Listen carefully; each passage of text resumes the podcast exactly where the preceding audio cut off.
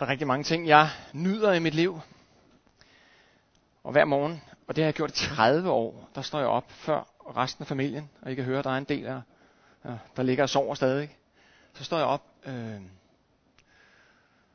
og så sætter jeg mig i min bløde sofa med en pude i ryggen og tænder pejsen, hvis det er vinter. Og så sidder jeg og læser en tekst fra Bibelen, og jeg læser den altid to gange. Og så læser jeg, og så beder jeg fadervor bagefter. Ikke hvor jeg bare citerer fadervor, men hvor jeg bruger den som en mønster for min bøn.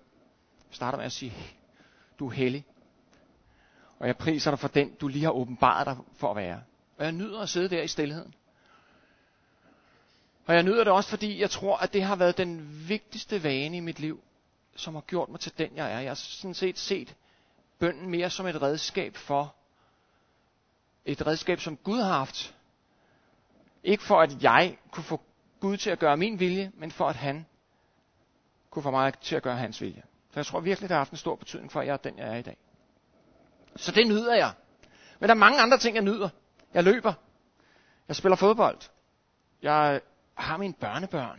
Jeg har lige været sammen med dem i går, fordi de også blev færdige med deres uddannelse. Altså ikke børnebørnene, men børnene trods alt.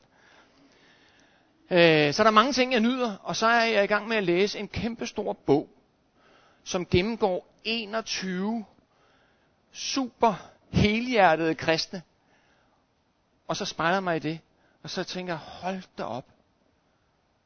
De nyder stort set kun Gud. Hele deres liv, alle 21, er en lang kamp. Stort set det eneste, de nyder, det er Gud. Og det kan jeg spejle mig i.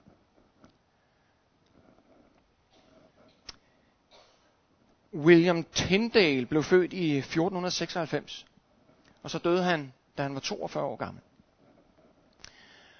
Og øh, han, ville, han havde en stor drøm i hans liv, det var, at England skulle få en engelsk bibel. Men det ville den katolske kirke have, ikke have, og det ville kongen heller ikke have. Så han blev nødt til at flygte til Europa, og der levede han i 12 år og oversat fra græsk hebraisk for at få en engelsk bibel, som han ønskede, at hans folk skulle læse, så de kunne finde ud af, hvor noget rig Guds rige er. Men øh, et år før han døde, der blev han fanget. Så var han i fængsel lidt uden for Bryssel, eller Bruxelles. Og der havde han hele tiden muligheden for at sige, jeg skal nok lade være med at skrive flere bøger. Jeg skal nok lade være med at oversætte, men jeg skal nok stoppe mit projekt. Og så kunne han leve videre. Og så døde han som martyr. 42 år gammel. Og så forestiller jeg mig selv, det er lidt uden for Bruxelles. Og der er meget i mig, der skriger. Jeg vil tilbage til min sofa. Jeg vil tilbage til mine børnebørn. Jeg vil tilbage til min fodbold. Der er så meget i mig, der skriger og siger, Jesus er ikke min herre. Jesus er ikke min frelser. Og så spørger jeg i dag, har jeg fået nok? Har jeg fået nok af dig, Gud? Til at den dag det ultimative offer kræves af mig, gør det samme som Tindal. Og jeg ved ikke, om I stiller det samme spørgsmål. Har jeg fået nok? Jeg tænker, de første kristne, og også dem, der overvejede at gå ind i bevægelsen, Jesus-bevægelsen, de har nok også stillet sig selv det spørgsmål. Vil jeg være med i en bevægelse, hvor det kan koste mig døden eller livet? Vil jeg ind i en, øh, øh, og kan jeg komme ind i en bevægelse, hvor jeg måske skal bringe det offer? De har hørt om Stefanus, i hvert fald øh, da Peter skriver sit brev til, til, til sin menighed, eller den menighed han skriver. Der har de hørt om Stefanus. Stefanus, han var den første martyr, og han blev stenet. Og så har de begyndt at høre, at kejser Neo, han brænder de kristne. Han brænder vores brødre og søstre. Vær virkelig ind i den bevægelse? Og kan jeg være der? Hvis jeg skal bekende Jesus, og så skal der måske tændes ild til mig. Og den tekst, jeg har fundet til i dag, den står i 1. Peters brev, kapitel 4, vers 12. I kære. Det betyder 1000 117 i den fra 92. I kære, I skal ikke undre jer over den ildprøve. Og jeg tænker egentlig, at Peter vælger at bruge ordet ildprøve, fordi det er lige præcis det, som kejser Nero er i gang med at give dem. Ikke? Ildprøven. I skal ikke undre jer over den ildprøve, I er ude for, som var det noget fremmed, der skete med jer. Jesus har jo sagt, at I skal ikke regne med, at det bliver nemmere for jer, end det var for mig. Men glæd jer, når I deler Kristi ledelser, så I også kan juble af glæde, når hans herlighed åbenbares.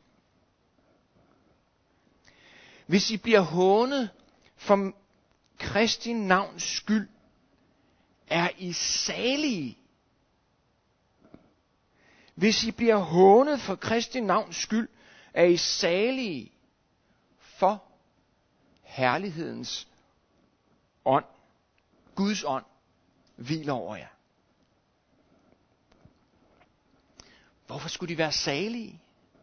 Jeg tænker, fordi der også i det her ligger et løfte om, vi skal være salige, når vi bliver hånet.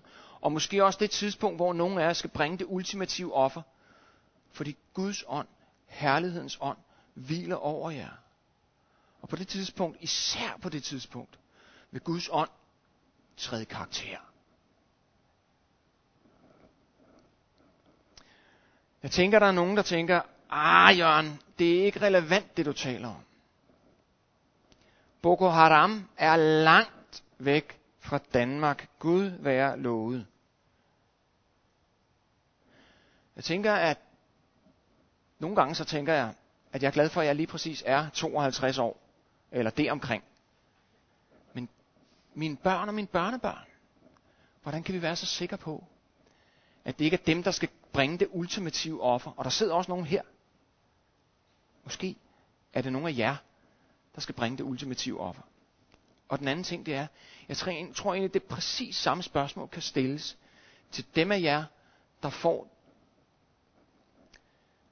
diagnosen uhelbredeligt syg. Vil vi vende os bort fra Jesus? Eller vil vi midt i det mest forfærdelige give Jesus ære og stole på ham? I det tidspunkt, hvor det ultimative prøvelse kommer, der vil der være stemmer, der siger til os, hvor er din Gud henne? Han må da være svag, eller ukærlig. Og Helligåndens svar er, han er lige her. Han er lige her. Og du vil ikke føle det som herlighed. Og det mest centrale symbol i kristendom, det er korset. Det er det tomme kors. Og der er heller ikke noget umiddelbart herligt over det tomme kors. Jesus blev korsfæstet på torturinstrumentet. Men det er herligt.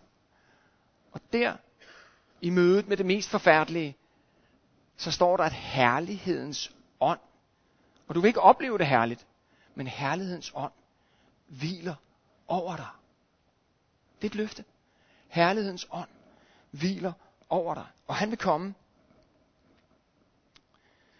Stol på det.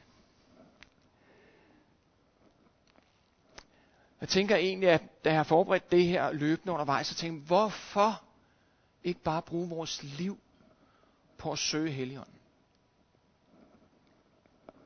Og hvad vil han så gøre, når han træder frem? Han bliver kaldt sandhedens ånd flere gange i Johannes evangeliet. Sandhedens ånd.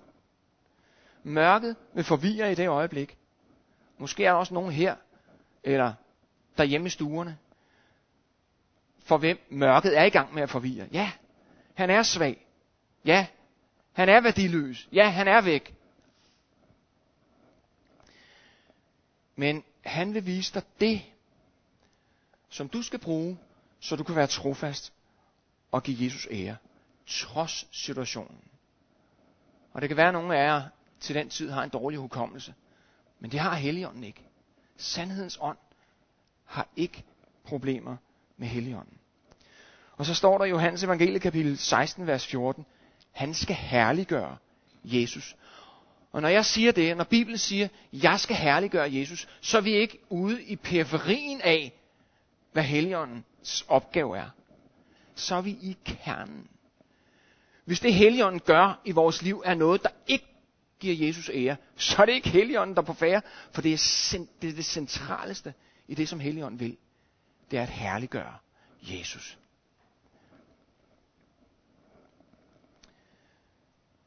Matteus evangelie kapitel 28, vers 20, der siger Jesus, jeg er med jer alle dage, ind til verdens ende.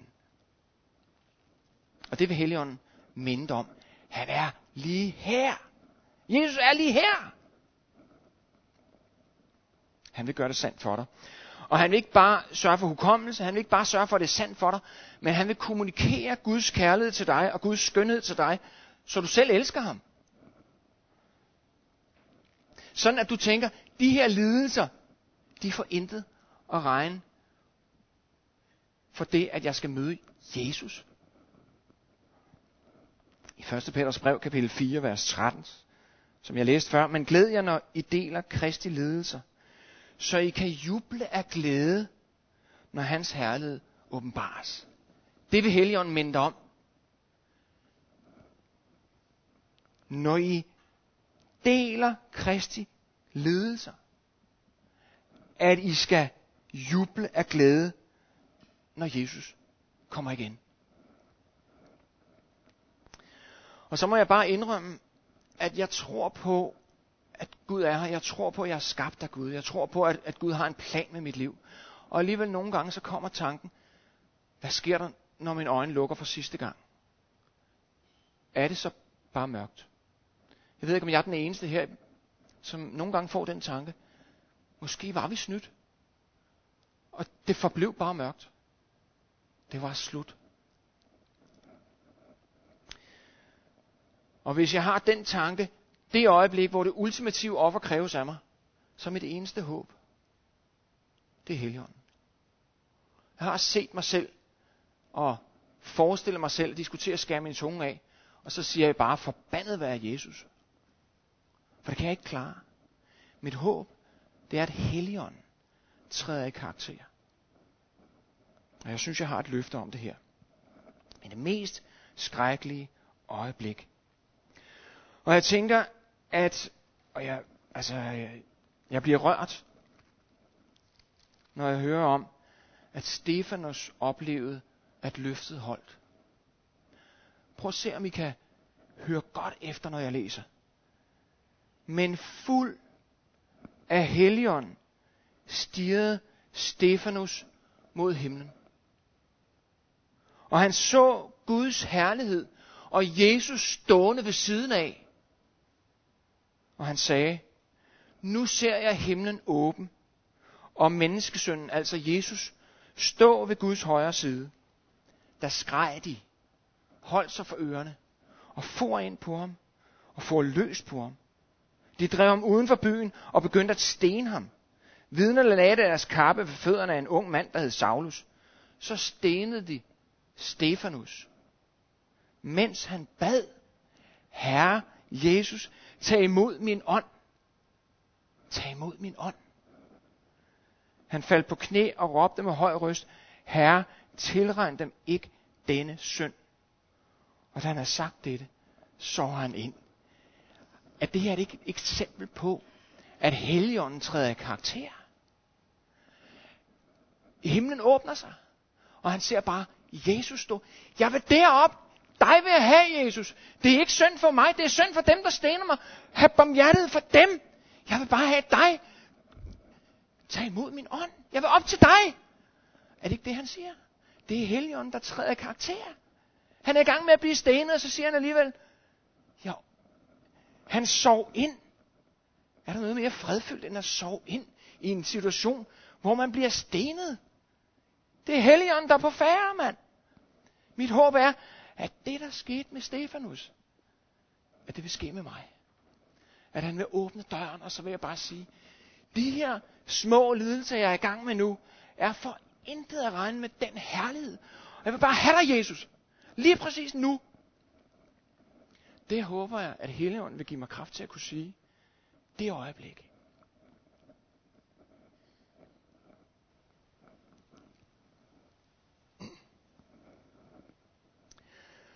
Og jeg tænker, at sådan som jeg kender mig selv, møder andre mennesker, når jeg snakker med dem om, om min tro, så bliver det altid om min kirke og min tro.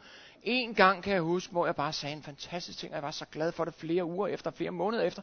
Og jeg undrer mig over, hvorfor jeg ikke bliver ved med at sige det. Det var, jeg sad til en vejfest, og så sidder jeg med Michael, min nabo der, og så siger jeg bare, det er bare fordi, jeg tror, at Jesus er fantastisk. Og var det bare nemt, og var det svært at sige, ikke? Meget hellere tale om min tro, min kirke, men var det godt at sige, Jesus er fantastisk. Nej, Jeg tror ikke, han forstod det. Men hvad skal jeg sige, når jeg bare så gerne vil tilbage til min sofa? Når det ultimative kræves af mig.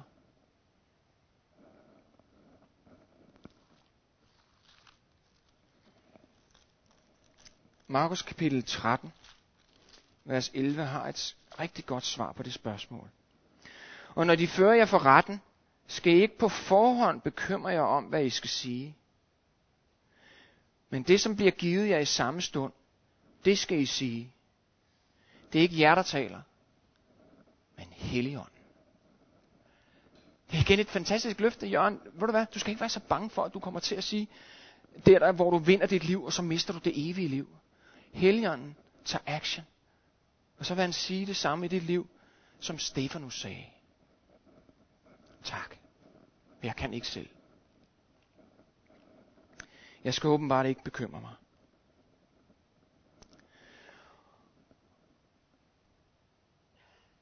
Og så kort, der er så meget mere grund til, og det første lang tid, det er bare et stort håb om, at jeg kan lokke jer til at søge Helligånden.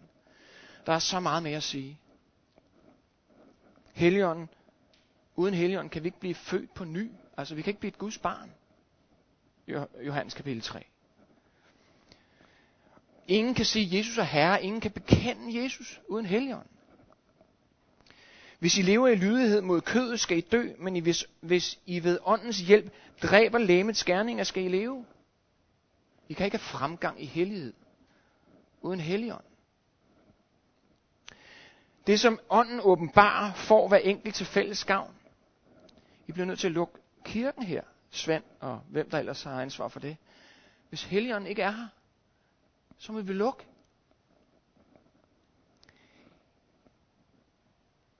Ingen helligånd. Ingen genopstandelse. Ingen helligånd. Ingen genfødsel. Ingen helligånd. Ingen åndelig visdom. Ingen helligånd. Ingen kirke. Ingen helligånd. Ingen fremgang i hellighed.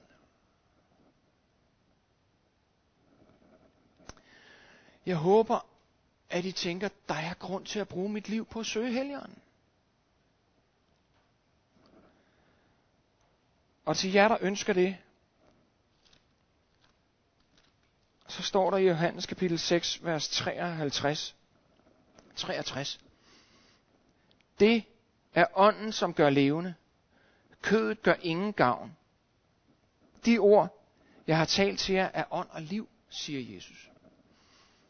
De ånd, jeg har talt til jer, er ånd og liv. Vil du have Guds ånd, så må du lytte til, hvad Jesus siger. Det er der ånd og liv i. Og i Galaterbrevet kapitel 5, ja, der sagde jeg forkert igen. Galaterbrevet kapitel 3, vers 5. Han, der giver jer ånden og gør undergærninger iblandt jer, gør han det, fordi I gjorde lovgærninger, eller fordi I hørte i tro. Når du så har læst, søgt Gud, Guds ånd, fyld mig. Når du så har gjort det, så går der fra og siger, det vil jeg tro på. Jeg vil tro på, at Gud er sådan, når jeg sætter mig ud i min bil, når jeg møder mine naboer, når jeg tager på mit arbejde, når jeg lever mit liv. Jeg vil tro på det.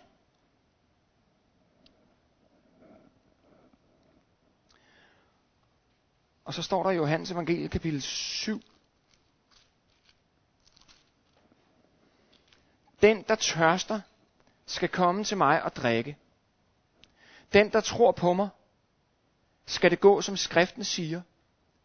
Fra hans indre skal der rende strømme af levende vand. Det sagde han om den ånd, som de, der troede på ham, skulle få. Den, der tror på mig, fra hans indre skal der rende strømme af levende vand. Og den strømme af levende vand, det er Guds ånd.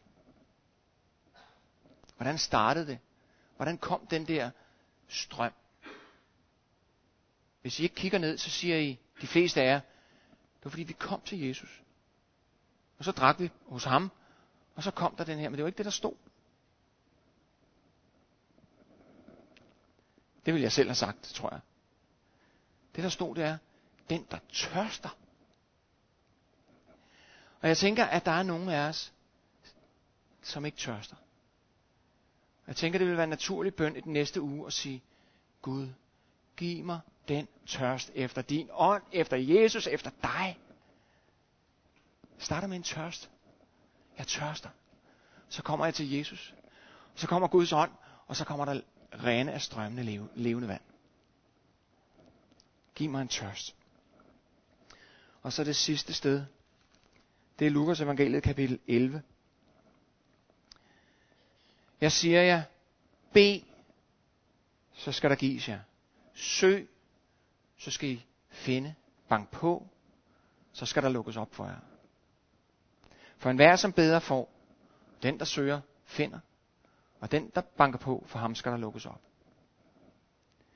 Hvilken far iblandt jer vil give sin søn en slange, når han beder om en fisk? Eller giver ham en skorpion, når han beder om et æg? Og det er disciplene, han taler til.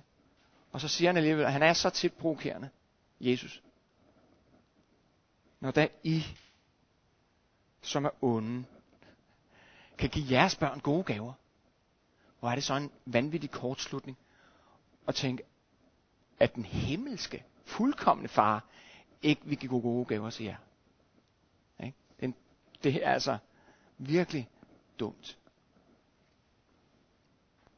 Så han siger sådan her, når da I som er onde kan give jeres børn gode gaver, hvor meget snarere vil så ikke faderen i himlen give Helligånden til dem, der beder ham. Så hvis du er lokket, fordi Helligånden er fantastisk, lokket til at søge ham, så lyt til ham. Tro på det, du hører. Bed om en tørst. Og bed om Guds ånd. Jeg synes, det er oplagt, at vi tager hænderne frem og beder Guds ånd fylde os.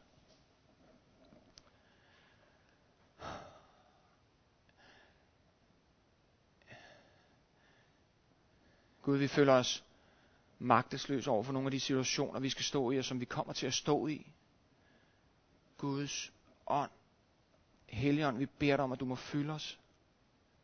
Far, beder dig om, at du må give den bedste gave, du kan give os. Din ånd. Fyld os mere op. Fyld os op med en begejstring. Herliggør Jesus i vores tanker, i vores liv. Lad os leve i frihed. Helligånd, giv os en tørst. Helligånd, giv os frimodighed. Helligånd, giv os trofasthed, giv os hellighed, giv os begejstring for den treenede Gud. I dit eget navn. Amen.